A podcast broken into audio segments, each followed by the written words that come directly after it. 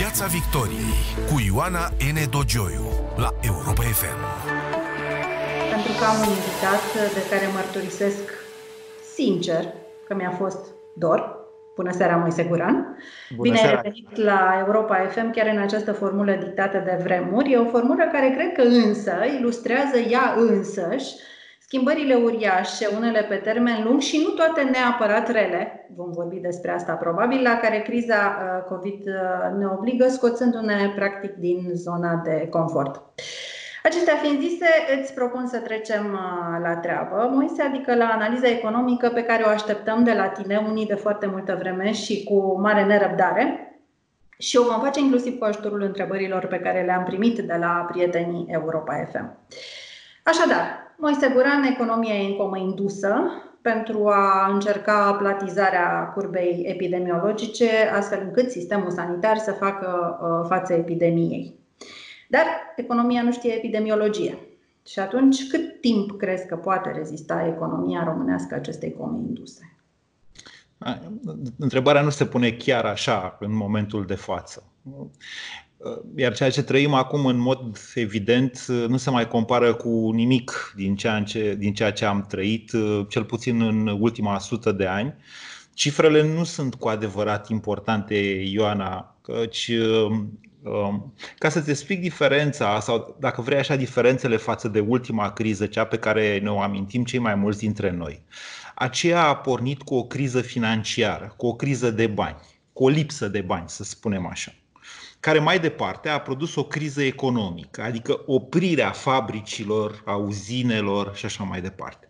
Iar după aceea, la o distanță deja de cam un an de zile, chiar mai mult, a indus și o criză socială, care în esență constă în faptul că oamenii încep să schimbe comportamentul de consum, în principal din cauza creșterii șomajului. Ori noi, în momentul de față, suntem într-o criză economică. Am intrat deja în criză economică. Se fac tot felul de calcule, extrapolări de la cât s-a oprit din fiecare economie, cu cât va cădea PIB-ul anul ăsta în România sau în Europa sau în Statele Unite sau în China. Nu asta contează cu adevărat în momentul de față, pentru că acestea sunt doar cifre, cifre pe hârtie și atâta tot. Important este, unu, că nu suntem în criză financiară. Spre deosebire de data trecută, banii nu lipsesc și nici nu o să lipsească. Se tipăresc, e adevărat, se tipăresc și o să tragem probabil de banii ăștia tipăriți niște ani de zile de aici încolo. Dar nu va fi criză financiară și acesta este un aspect important, inclusiv în România. Adică nu cred că vom avea nici măcar în România criză financiară. Mai departe, cum pornim economia? Nici asta nu este ceva foarte complicat, deși, în mod evident, unele sectoare vor porni înaintea altora, altele vor mai întârzia. Dacia Pitești deja a anunțat că intenționează după Paști să o formă de redeschidere. Da, inclusiv o formă da. voluntară, cine vrea, cine nu vrea. Da, da, da.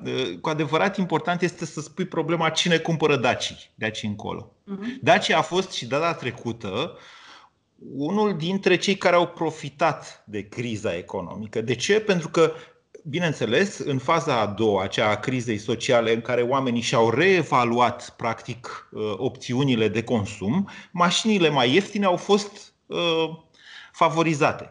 Probabil că Dacia și de data asta simte o oportunitate venind spre ea. Atunci a intrat Dacia cu adevărat în Europa, la criza din 2008-2009 și mai ales pe programul de stimulare al industriei auto făcut de Germania, nu de România. E, acum puneți altfel problema. Cine mai cumpără BMW-uri sau Mercedes-uri? Sau cât timp de aici încolo mașinile mai scumpe nu vor fi cumpărate sau vor fi cumpărate mai puțin? Și această întrebare e importantă și pentru România, pentru că o grămadă din nu știu, de la volanul de BMW și până la toată partea electronică a unui Mercedes, de exemplu, care se face la Timișoara, asta înseamnă o grămadă de fabrici de componente și nu numai de componente care sunt în România. Industria aia prelucrătoare care are 1 milion și 300 de mii, dacă nu mă înșel ultimele cifre, de locuri de muncă și nu dintre cele mai prost plătite din, din România. Și atunci noi ne uităm către efecte și încercăm să ghicim cum va arăta lumea după această, nu neapărat oprire, ci după modul în care noi, oamenii, comportamentul nostru se va schimba. Și aceasta e o întrebare mai mult pentru psihologi decât pentru economiști. Pentru economiști, pentru economist, ce măsuri crezi că trebuie luate față de cele care au fost luate pentru următoarea perioadă, având în vedere aceste exigente de care vorbeai tu mai înainte, de faptul că trebuie să ne gândim ce va fi după?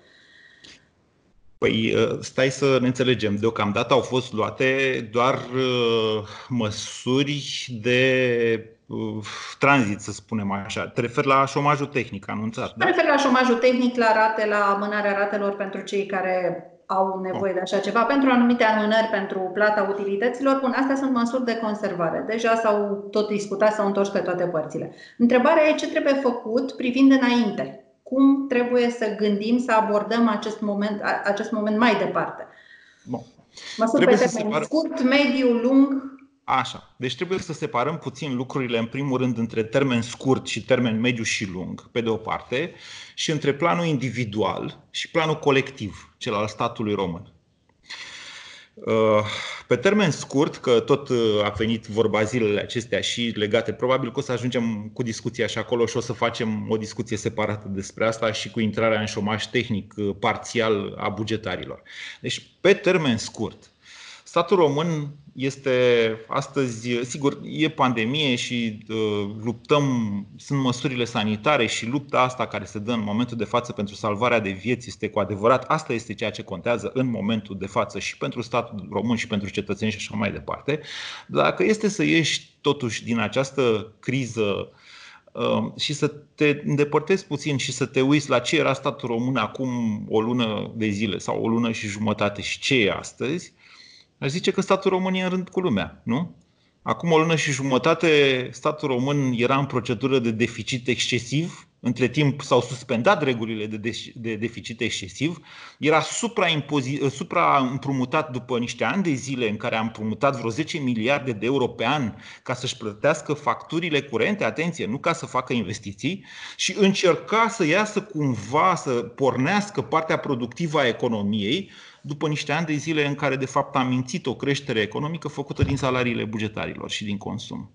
Astăzi, toată lumea a ajuns, practic, la situația în care e statul român, în sensul în, că, în care toată lumea tipărește bani și se gândește cum să repornească economia. În esență, statul român nu are lucruri foarte diferite de făcut față de ce avea de făcut înainte de toate astea. Doar că i s-au Dar creat mai multe. La pornind de la un deficit mult mai mare decât celelalte țări, are o marjă mai mică. Nu, adică una e să pleci de la un excedent bugetar, cum era Germania, sau să pleci de la un excedent foarte mic și alta e să pleci deja de la un 4,6. Ca să ajungi unde?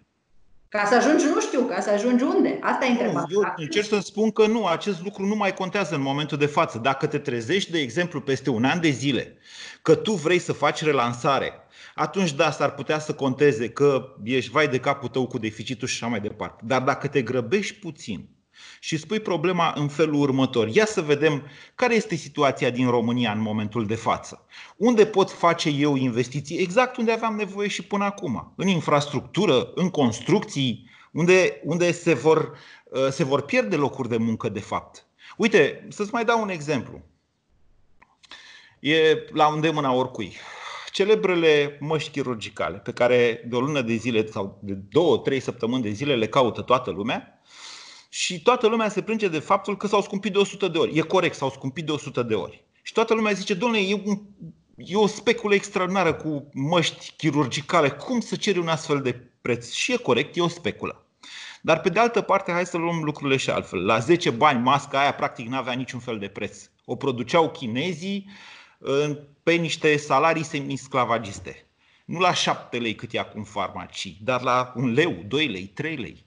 Masca chirurgicală creează, de fapt, niște oportunități de locuri de muncă. Ne dăm seama acum că nu putem trăi fără astfel de chestiuni esențiale. Iar asta este doar un exemplu. Hai să punem problema alimentelor, dacă vrei așa s-au întrerupt la un moment dat sau oricum au existat niște fracturi în niște lanțuri de aprovizionare bine că n-a fost mai rău și pare că nu va fi mai rău. Hai să punem problema textilelor, care la fel sunt făcute prin China sau mai știu eu pe unde. Hai să punem problema electronicelor și dintr-o dată o să-ți dai seama că pentru o țară cu foarte multă forță de muncă slab calificată, așa cum este a noastră, s-ar putea ca toată această criză să creeze și niște oportunități. Totul este să le vedem, totul este să le gândim și mai ales statul să acționeze, are instrumente pentru asta. Uniunea Europeană a pus 37 de miliarde pe masă, din care pf, aproape 10% sunt pentru România și a spus în felul următor.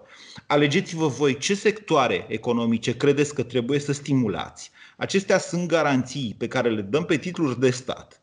Și acele firme, atenție, acele firme vor primi credit de banii ăștia ca să se relanseze. Statul trebuie doar să-și aleagă cu atenție oportunitățile. Hai să-ți mai dau un exemplu. Ne-am plâns, sau mă rog, ne-am speriat unii dintre noi, nu eu, nu sunt dintre aceia eu, că au venit mulți români de afară.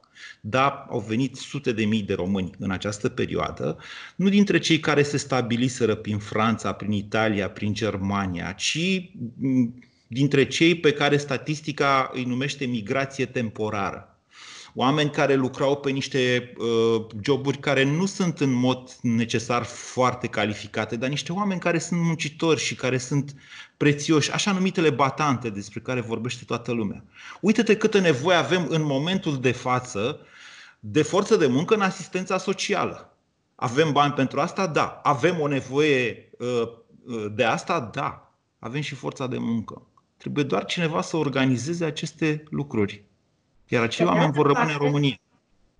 Pe de altă parte, da, sigur, uh, deficitele sunt permise, depășirea limitelor de deficit uh, este permisă pe noile reguli ale Uniunii Europene, pe relaxarea Comisiei Europene, dar sunt și uh, opinii, și am să ți-l citez aici pe profesorul nostru Dumitru, care este fostul președinte al Consiliului Fiscal și care spunea dacă ajungi la un deficit de 90% și nu ai în spate, cum am avut în 2009, un acord 2009-2010, criza precedentă, un acord cu FMI și Comisia Europeană, nu te mai finanțează nimeni. Nu-ți mai dă nimeni bani. De fapt, despre asta e vorba. La deficite foarte mari nu mai ai ce să cauți pe piață.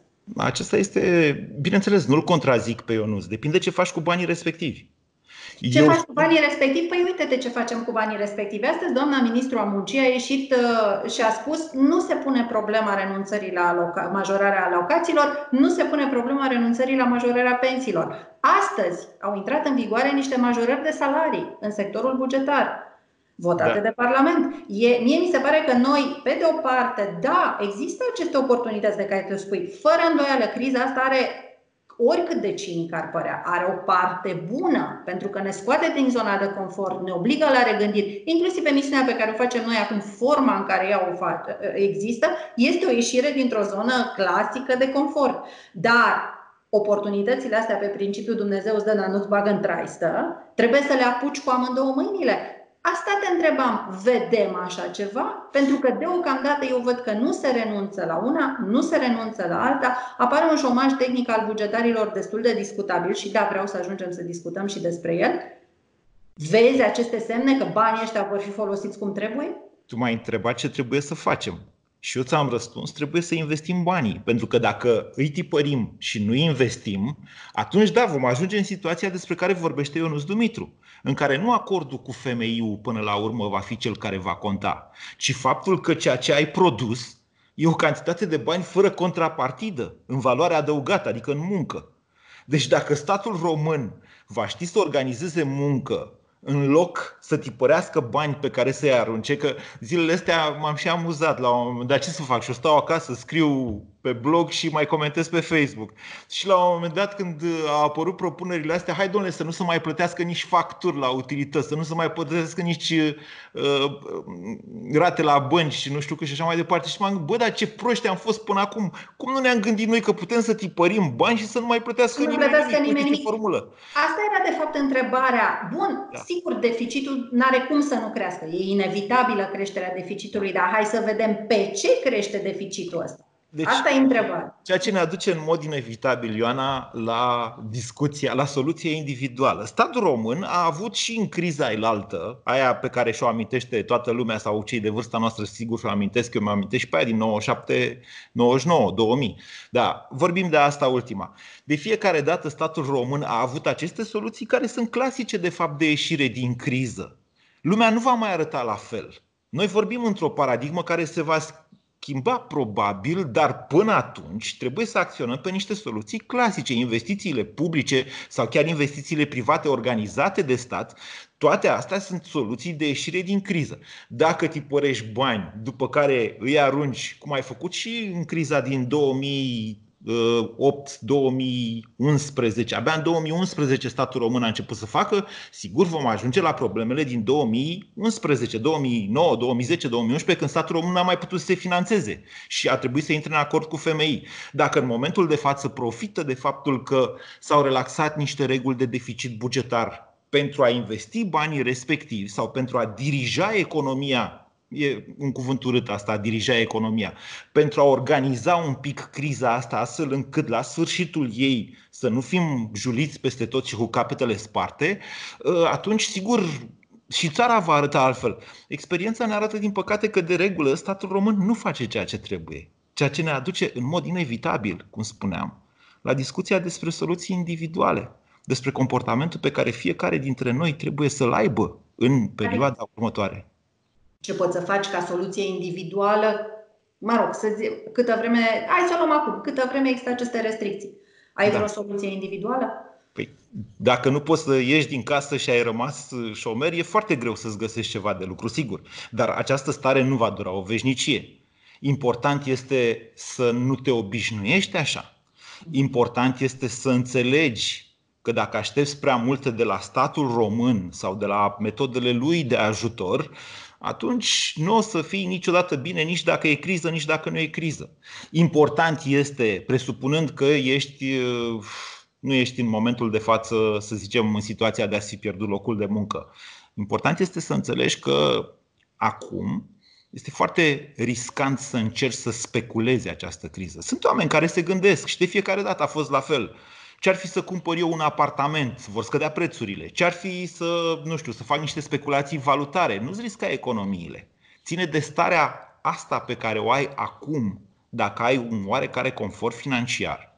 Pentru că, da, crizele creează oportunități, dar ele nu vin dintr-o dată și niciodată nu știi cât de mult va fi uh, această recesiune pe care cei de la, credit, de la Unicredit am văzut că au numit-o mama tuturor recesiunilor.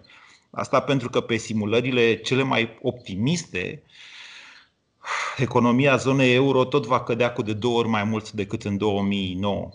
Deci, sunt tot felul de simulări și scenarii. Este bine în momentul de față ca fiecare dintre noi să aibă grijă de jobul lui.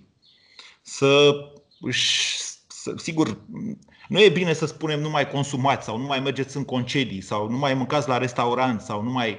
Dar fiecare trebuie să fie atent și să-și reevalueze toate opțiunile de achiziții și de consum pe care le are. Pentru că lumea se schimbă și se schimbă atât de repede încât nu mai înțelegem astăzi ce a fost săptămâna trecută. Nu ne vine să credem. Acum două luni de zile toată lumea zicea, băi, m-am săturat de știri despre coronavirus. Astăzi nu se mai vorbește decât despre el. Uite, sunt țări care deja se gândesc foarte serios la repornire, deși sunt țări uh, foarte lovite. Italia, de exemplu. Uh, Austria și Germania. Austria deja a luat primele măsuri de repornire, a început să deschidă magazine. La noi, principala discuție rămâne cum o să luăm lumina de Paște. Adică dacă o să o luăm sau nu o să o luăm. Bun, e foarte important și respect lucrul ăsta, dar aș vrea să văd o discuție aplicată, foarte serioasă, așa cum se poartă deja în, în alte țări. Simți această discuție, vezi această discuție, exceptând inițiative individuale, așa cum este, de exemplu, inițiativa uh, de la Dacia, din motivele pe care le explicam mai devreme. N-ar trebui să asta să fie principala preocupare deja, cum să facem să ne mișcăm. Sunt, să știi că au început uh, dezbateri, dar ele se poartă mai mult. E una, sau a fost și astăzi. Uh, adică, nu știu dacă la nivel guvernamental. Dacă vrei să. Dacă, Acum eu nu știu cum comunică, l-am văzut pe președinte cu masca pe față mergând în vizite, l-am văzut și pe primul ministru. Um, pe de o parte să știi că am îndoielile mele legate de faptul că unii dintre cei care sunt acum la guvernare erau la guvernare și la criza elaltă. Da, nu toți. Pe de altă parte, eu îl cunosc pe Florin Câțu, bine, de ani de zile, de aproape 20 de ani de zile și îți spun că omul ăla știe ce trebuie făcut. Ca să intrăm, nu vreau să nu creditez pe nimeni, să fim bine înțeleși, nu dau credit așa uh, nimănui, dar parcă aș zice că de data asta am putea să ne mișcăm și noi altfel. Hai să discutăm despre ce a anunțat aseară uh, și astăzi Ludovic Orban și apoi uh, Violeta Alexandru cu intrarea în șomaj tehnic a unei părți dintre bugetari, mă rog, se referă în special la administrație, că e clar că nu poți în momentul de față nici cu poliția, nici cu armata, nici cu uh, sănătatea să bași pe nimeni în șomaj tehnic. Cel mai probabil să... nici cu educația pentru profesorii care continuă nici cu educația, așa este. Bun. În esență este vorba despre administrație. Și mhm. aici, în administrație, e o întreagă poveste. Soluția asta cu șomajul tehnic pentru jumătate de lună cu 75% din salariu îți creează în primul rând o posibilitate de evaluare. Scad salariile cu 25%? Nu, de fapt scad salariile cam cu 10-15% pe o perioadă în care ai jumătate activitate și în care stimați bugetari din administrație, vi se dă posibilitatea să vă dovediți vrednicia și utilitatea. Este o bună perioadă de evaluare. Eu și data trecută am criticat măsura tăierii salariilor. Nu se face, să știi, niciun de restructurare așa, iar noi știm bine că administrația, cel puțin din România, avea și are nevoie de, foarte mare nevoie de o reorganizare, ca să nu zic restructurare. Sigur că în aceste momente statul poate să-și dea seama cel, cel, mai, cel mai bine ce este util și ce nu este util, având în vedere și nevoile pe care le avea, le are și le va avea de a folosi resursele naționale pentru a porni economia. Pentru a, nu de a da de lucru statul, ci a stimula crearea de locuri de muncă. Pentru că asta va fi, de fapt, principala problemă a următorilor ani, indiferent ce se va întâmpla. Despre asta este vorba în esență. Dacă statul va, va juca sau nu va juca un rol activ în relansarea economică, sau vom fi iarăși fiecare dintre noi va trebui să alegem între să rămânem în România, să ne dezvoltăm în România, să supraviețuim în România sau să plecăm pe alte părți pe unde o fi mai bine după ce trece această criză. Despre asta este discuția. Și atunci ne întoarcem înapoi la sectorul bugetar. Data trecută statul a așteptat 2 ani de zile până să înceapă să facă o reorganizare. A ales cea mai proastă soluție cu putință. După ce deja România intrase în criza socială, scăzuse consum, oamenii nu mai cumpărau, statul a venit și a tăiat salariile. Puțin mai știu că în 2008, lovit deja de criză, care era acolo, toată lumea o știa, numai cine avea campanie electorală nu voia să o vadă. Sectorul privat s-a restructurat până în toamna anului 2008, prin concedieri. Așa s-a restructurat. În România a crescut șomajul, da, dar n-a crescut foarte mult, pentru că România în momentul de față încă are nevoie de forță de muncă, foarte multă forță de muncă. Și atunci privații s-au restructurat, statul nu. Iar când a trebuit, a fost nevoit, că nu mai avea bani, să facă și el o reorganizare, statul a tăiat salariile, adâncind practic depresia aia care se instaurează în criza socială în care oamenii nu mai vor să cumpere lucruri. A fost greșit de două ori. Da, tu ești optimist și și eu cred, la fel ca tine, că ar trebui să fie momentul unei evaluări. Deci avem nevoie de unei ordini pe care o facem în sistem. Pe de altă parte, nu pot să nu mi-aduc aminte și sunt sigură că ești conștient, conștient și tu de asta, suntem într-un an electoral în care mă îndoiesc că cineva își va asuma să facă acea evaluare reală și care să fie urmată, dacă cine nu își dovedește utilitatea, ar trebui urmată restructurare. De aceea mă tem și, uite, te și provoc, că această măsură de mm, șomaj jumătate, jumătate de lună pentru o parte dintre angajați este doar o modalitate de a răspunde unei uh, enervări a mediului privat care spune iarăși numai noi ducem tot greu și bugetarii nu așa și pe dincolo și de a salva niște lucruri, de a menține un status quo pentru ca ulterior, după ce ieșim din criză, fiecare să rămână cu jobul lui la modul la care administrația și locală și centrală este împănată, împănată de clienți politici, de verișoare, rude, amante, etc., etc., nepoți și așa mai departe. Deci eu aici cred cu câtărie ca și tine că ar trebui să fie un moment de, de reset, un moment în care statul are ocazia extraordinară să-și calculeze nevoile și să se restructureze, dar mi-e foarte teamă că el va fi ratat din considerente electorale. Dacă tu aștepți ca eu să-ți risipesc aceste temeri, nu sunt eu acela. Uite, asta de sper. Atunci... nu, îmi pare rău să spun. nu spera și nu ai teamă vorba poetului, trebuie, trebuia ca până acum să ne fi obișnuit fiecare dintre noi cu țara în care trăim. Poate cine știe, poate de data asta va fi altfel, dar cred că trebuie să fim pregătiți pentru situația în care nici de data asta nu va fi altfel și fiecare dintre noi va trebui să se descurce. Și când zic fiecare dintre noi, nu mă refer la neapărat la uh, soluția individuală, eu, Moise sau tu, Nadina, sau ci chiar în comunitățile noastre. E foarte important. Vezi că în ăștia 10 ani totuși s-au mai schimbat unele lucruri, în special în mentalul colectiv, în conștiința de sine a uh, națiunii noastre sau cel puțin a unei părți din ea tot vorbit la diferitele crize pe care le-am avut în societate despre asta. Inclusiv eu am spus, țin minte, pe scena Europa FM de la Life pe plajă astă vară, că noi, o parte dintre noi, un fel de comunitate, să spunem așa, am evoluat mult mai repede decât statul român. Ei, de data asta, statul român are și el ocazia să vină măcar acolo unde suntem noi, o parte din societate. Sau o parte din comunitățile din România. Eu cred că lucrurile, adică uh, ți-am spus, mi-e foarte greu să-mi imaginez cum va fi lumea după asta. Dacă stau și, și mă gândesc și mă gândesc de foarte multe ori așa ce înseamnă rețea de socializare. Îți dau un alt exemplu. Ce înseamnă rețea de socializare? O modalitate în care niște oameni stau cu capul în calculator sau cu nasul în telefon și de fapt nu se întâlnesc cu nimeni, de fapt. Nu? Asta acum niște ani de zile s-ar fi numit antisocializare.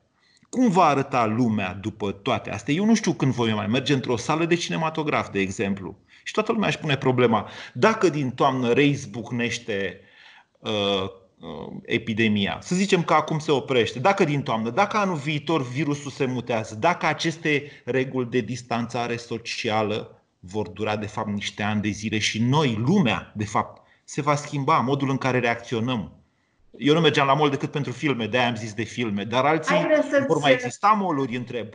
Nu știm aceste lucruri. Perspectivă optimistă. Pe de o parte, cred că, da, uh, ceea ce ne guvernează acum este, psihologic vorbind, e teama. Și teama va persista și după ce se va găsi, reflex va persista și după ce se va găsi, pentru că la un moment dat se va găsi un vaccin. Asta nu am niciun fel de îndoială. Mai devreme chiar decât vaccinul, după cum spune profesorul Rafila, se va găsi probabil un tratament. Deci lucrurile nu vor mai avea gravitatea pe care, uh, pe care o au acum. Deja un tratament începe să fie, uh, patru scheme de tratament încep să fie testate inclusiv la Matei Baș. Dar eu îți uh, sugerez și o abordare optimistă. Da, e adevărat, ar putea să fim cel puțin o vreme mai alienați, mai dependenți de căști, uh, ecrane și așa mai departe. Pe de altă parte, din punct de vedere economic, eu încerc să-mi imaginez un alt tip de viitor, care mie mi se pare chiar bun. O să râs.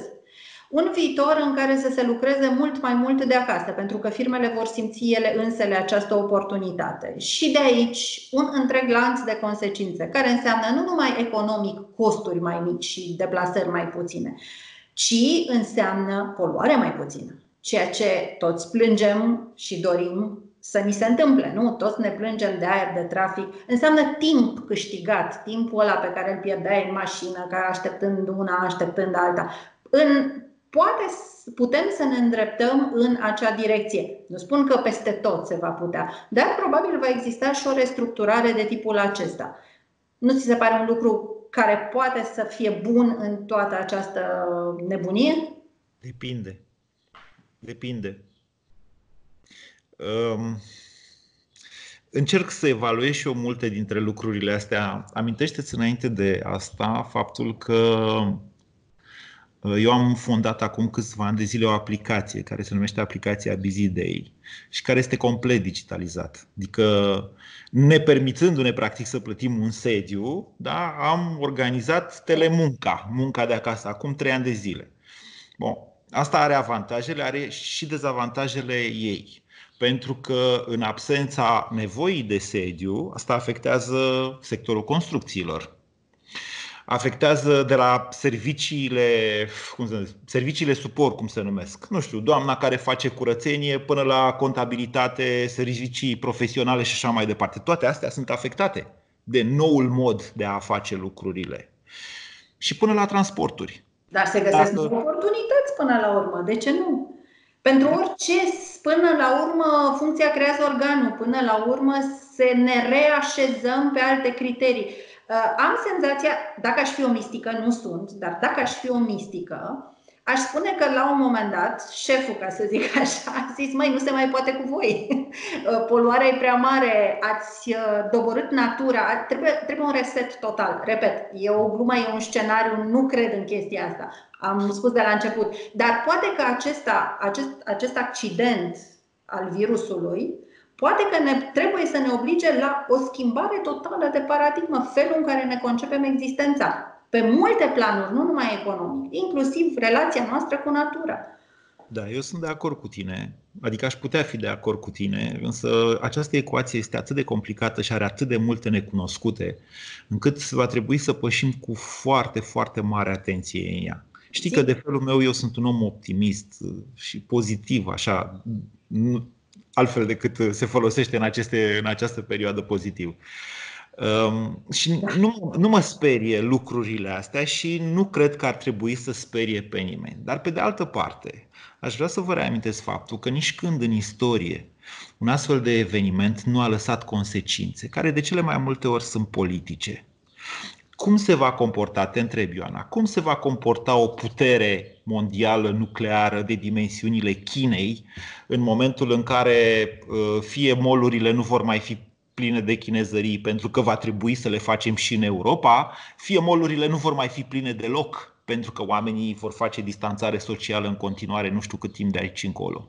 Va fi o putere soft, așa cum a fost până acum? Cum se va comporta o putere nucleară de dimensiunile Rusiei, care la un preț al petrolului de 30 de dolari barilul a mai crescut acum, e practic în faliment sau va fi în curând în faliment. Vezi, această ecuație E face parte din reset și asta face parte din reset, da. Resetul are riscurile lui. Dar este, poate că dintr-un anumit punct de vedere și încerc să privesc partea plină a paharului, pentru că dacă nu vom primi, privi partea plină a paharului, uh, nu ne va fi bine. Uh, poate că această criză are necesitatea ei. Poate că această criză ne obligă să ne vedem inclusiv vulnerabilitățile. Pentru că prea ne consideram absolut intangibil cu medicina noastră care ajunse să se vindece aproape orice, cu, uh, uite, nu e o întâmplare faptul, poate, faptul că cel mai lovit sistem de sănătate a fost sistemul de sănătate din Lombardia, care este considerat cel mai performant sistem de sănătate european, cel puțin pe zonă de anestezie terapie intensivă. Este o palmă primită și de o oarecare suficiență în care ne-am instalat. De aia da. spun că este un moment de regândire totală, de resetare totală, în care, exact cum ai spus tu, trebuie văzute oportunitățile. Fiecare trebuie să se uite înainte și să zică ce pot să schimb. Cu precauție, am mai zis, cu precauție, cu mare precauție. Trăind uh, două crize deja, asta care vine acum e a treia, uh, vă spun că sigur că da, trebuie să să fim curajoși. Întotdeauna am zis asta. Trebuie să fim curajoși și deschiși să apărăm. Da, da, să fim deschiși la nou, dar în același timp să fim foarte atenți, foarte atenți. Nu e vremea în care să încerci să speculezi ceva, nu e vremea în care să schimbi jobul, nu e vremea în care să ceri o majorare de salariu, trebuie în momentul ăsta trebuie să te perfecționezi, să fii cât mai bun acolo unde lucrezi tu în ceea ce faci tu.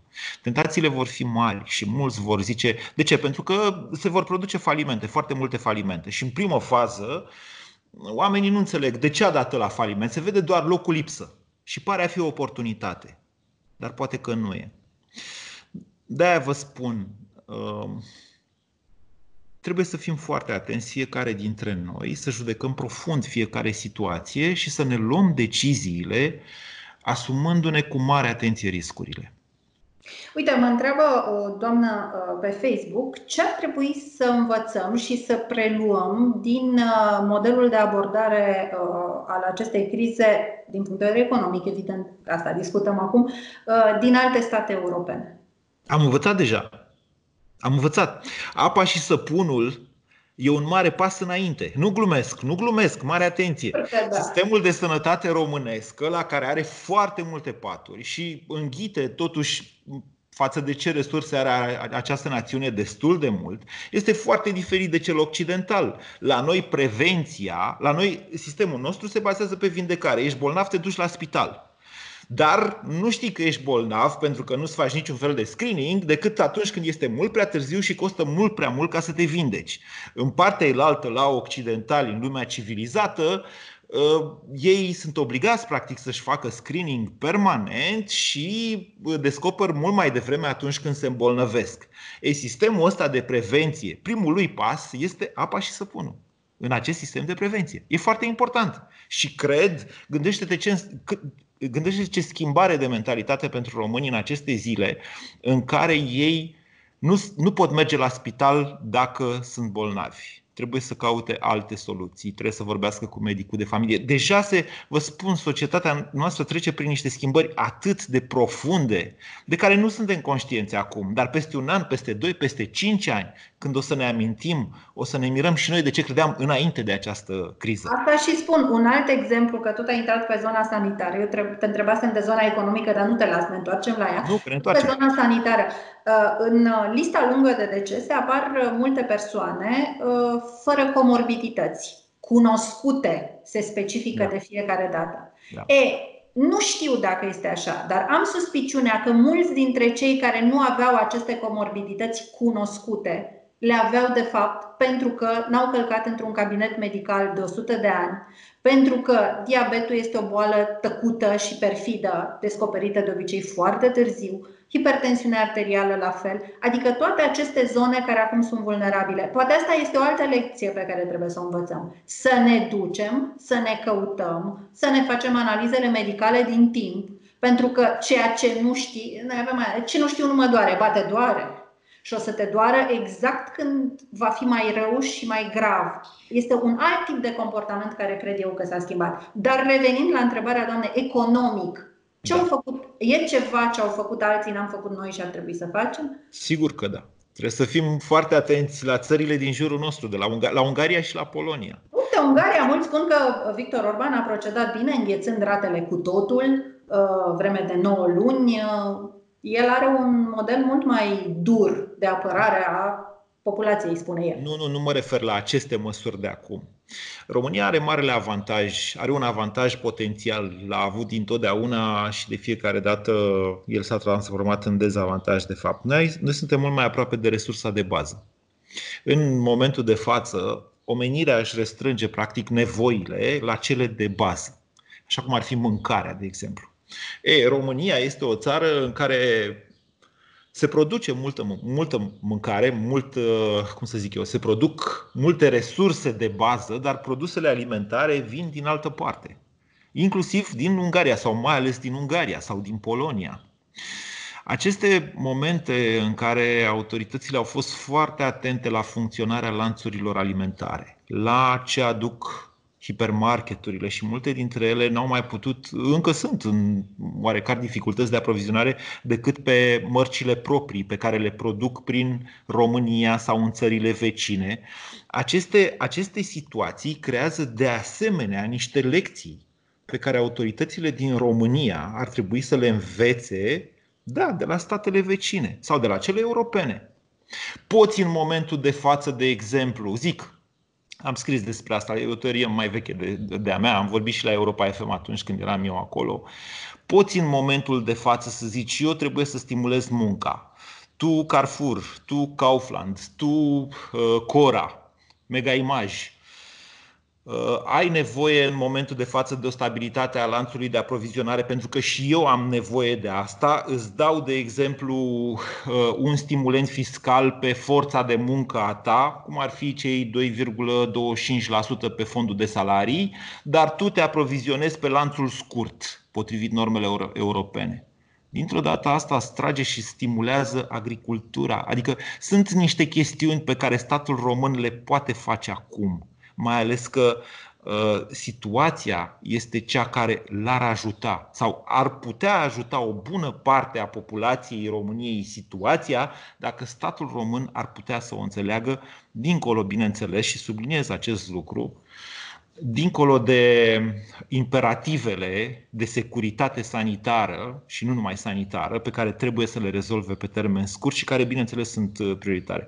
A circulat uh, săptămânile trecute a circulat o caricatură pe internet pe care am preluat-o și eu pe blogul meu că mi-a plăcut cu dinozaurii venind, uh, văzând cum vine meteoritul care, va, care le va distruge specia și ei strigă vai ce ne facem cu economia.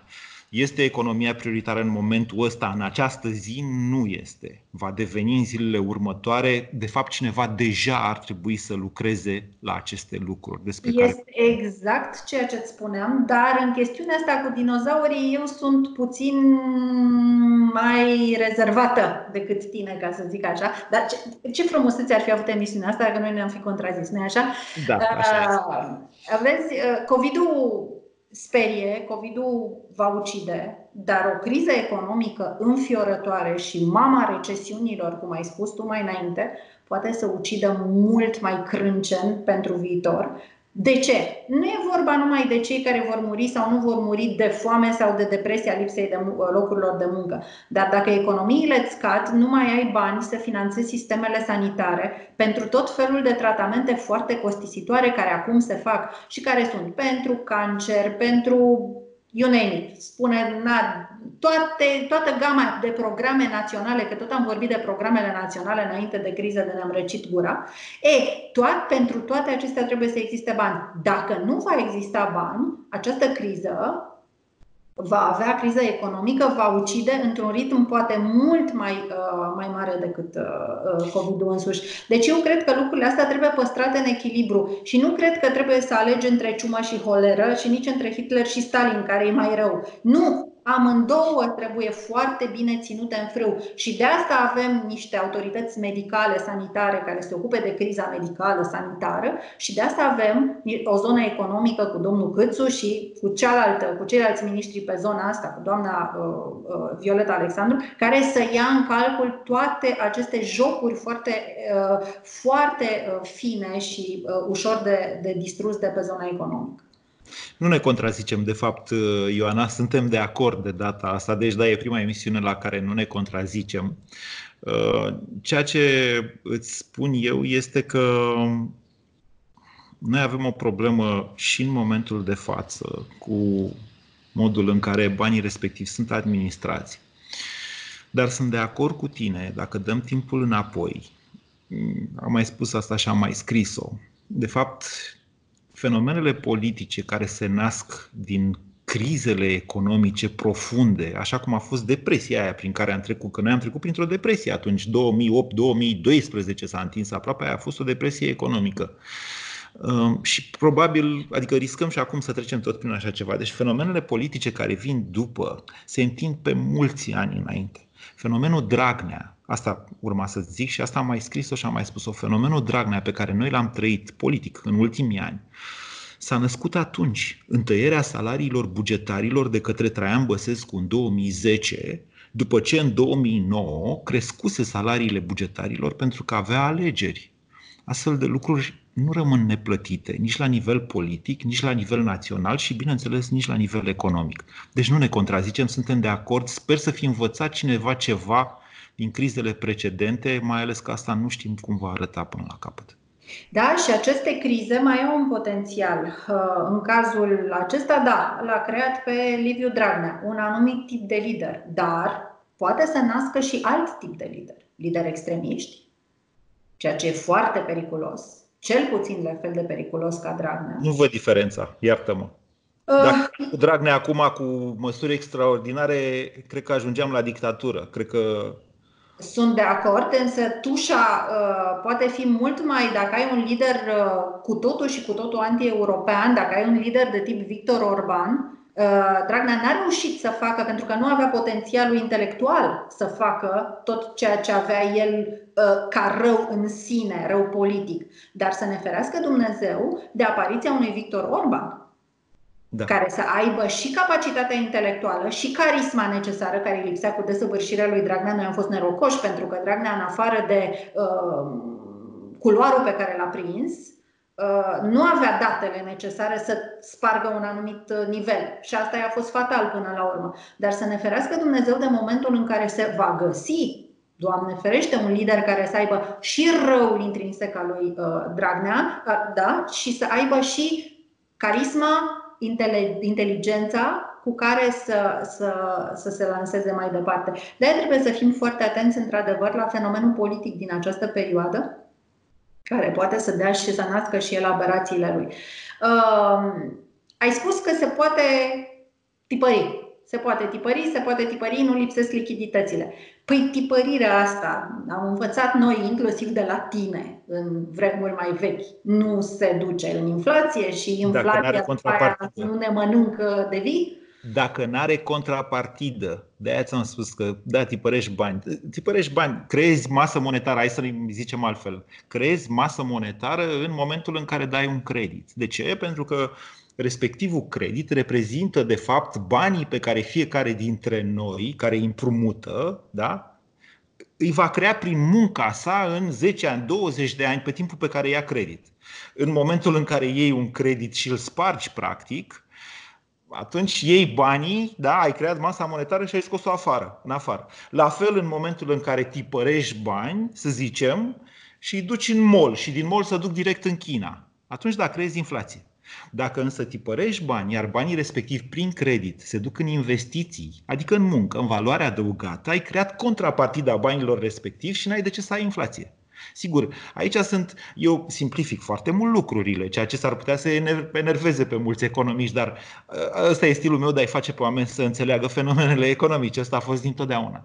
Deci, trebuie să înțelegem că e esențial în momentul ăsta și nu mă îngrijorează, spun sincer, mă îngrijorează un pic așa câteodată că n-am am zis că nu mai zic că n-am încredere, dar de fapt na, am experiența anilor trecuți, ca orice român din țara asta.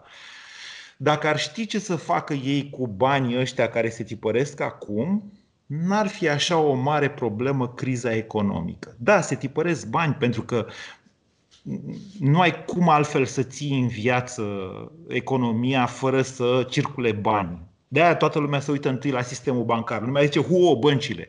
De fapt, băncile sunt cele care asigură circulația banilor. E ca într-un organism în care s-a oprit, nu știu, s-a, dacă se oprește undeva uh, o arteră, e colaps, iminent, instantaneu. La fel este și cu circuitul financiar. Deci banii vor circula, că vor fi în exces, vor fi în exces doar dacă nu reușim să organizăm munca în țara asta, cât să creăm contrapartidă pentru ei. Am menționat mai devreme măsura luată de Victor Orban și anume de sistare practic a ratelor, înghețarea ratelor vreme de, de 9 luni de zile. Înțeleg că nu ești de acord cu așa ceva, deși sunt foarte mulți care o dau de exemplu în România ca măsură de reală protecție socială. Păi da, dar uh, eu cred că cea mai bună protecție socială e să creezi locuri de muncă. Așa zic eu. Nu știu. Lumea face confuzie în țara asta, din păcate și la nivel guvernamental, și așa a fost de fiecare dată, între șomaj și inactivitate. Șomaj înseamnă să vrei și să-ți cauți de lucru în mod activ și să accepti un job în maximum două săptămâni de când ți se oferă. Inactivitatea este să zici sunt și eu șomer pe aici. Ne întoarcem. Ai noștri au zis, măi, 9 luni să nu plătească nimeni rate. Alții au zis 3 luni să nu plătească nimeni rate. Sau 3 luni cine nu poate, mai bine zis, cine nu poate să nu-și plătească ratele 3 luni, le suspendăm. După aia mai vedem noi despre ce e vorba. Aici e o chestiune de abordare politică. Pe noi ne prind întotdeauna crizele astea cu alegeri. Ce să facem? Asta e tot ce comentez pe tema asta.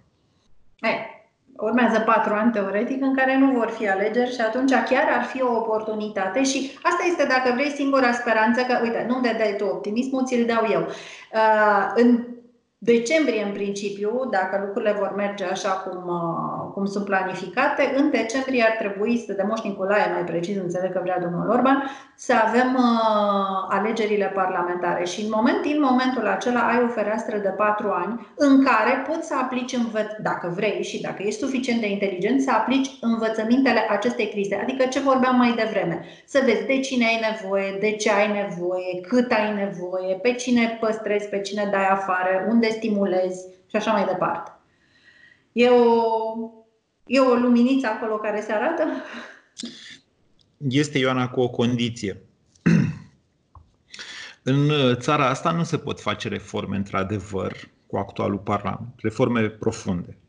Că am vorbit mai devreme de administrația publică, da. Tu ai vorbit de digitalizare și eu sunt de acord. Și firmele, mă rog, societatea civilă, firmele, mediul privat în general, sigur că se va replia destul de repede în condițiile în care noi suntem țara cu cea mai mare uh, viteză, cred că din lume la internet. Eram oricum din Europa, dar cu una dintre cele mai mici rate de digitalizare, inclusiv în sectorul privat. Ce poți face până se schimbă Parlamentul? Poți, de exemplu, să mapezi ce înseamnă repetiție, ce înseamnă uh, în funcția publică proces repetitiv și care poate fi înlocuit de un algoritm. Am tot vorbit despre asta și am tot încercat să fac asta cu oameni din societatea civilă ca să facem un proiect în care să spunem, uite domnule, în România, România, statul român nu știe în momentul de față de cât funcționare are nevoie. Cred că nici nu, mai, nici nu știe exact câți are. Da? În România, aici, aici și aici, modelul UiPath da? implementat în bănci și în alte firme importante. Aici, aici și aici putem să renunțăm la niște oameni. Vor avea alții salarii mai mari pentru că noi reducem costurile cu digitalizarea. Într-adevăr, aceste reforme nu se vor putea face în perioada electorală. Se vor putea face însă imediat după aceea, cu condiția ca în această perioadă să fie pregătite, pentru că durează destul de mult să vezi, de fapt, ce înseamnă procesele repetitive, ce înseamnă procesele de decizie, câți oameni îți trebuie, unde îți trebuie și așa mai departe. De aia spun, perioada asta cu șomaș tehnic pe jumătate de lună, în care jumătate lucrează jumătate de lună, jumătate lucrează cealaltă jumătate de lună, reprezintă o bună perioadă de evaluare în care toți da, te rog. în care toți își pot arăta cheful de muncă, valoarea, că au venit sau că n-au venit pe pile pe acolo, prin funcțiile pe care se află și așa mai departe. Și asta se va întâmpla și în sectorul privat, se va întâmpla și în sectorul de stat. Toată lumea trece prin astfel de momente, prin reorganizări. Și cu încă o condiție, ca la votul în urma căruia va rezulta acea putere politică de la care ar fi de așteptat această, această schimbare și această restructurare a statului, votul să nu fie dictat tot de promisiuni și considerente populiste, adică Revin aici la soluția individuală de care vorbeai tu, dar mutată din economic în opțiune politică, să fim mai realiști. Sper că această criză să ne facă mai realiști și din punct de vedere politic și din punctul de vedere al așteptărilor pe care le avem. Pentru că altfel, votând, se zice că definiția nebuniei să faci același lucru, să speri că vei obține rezultate diferite.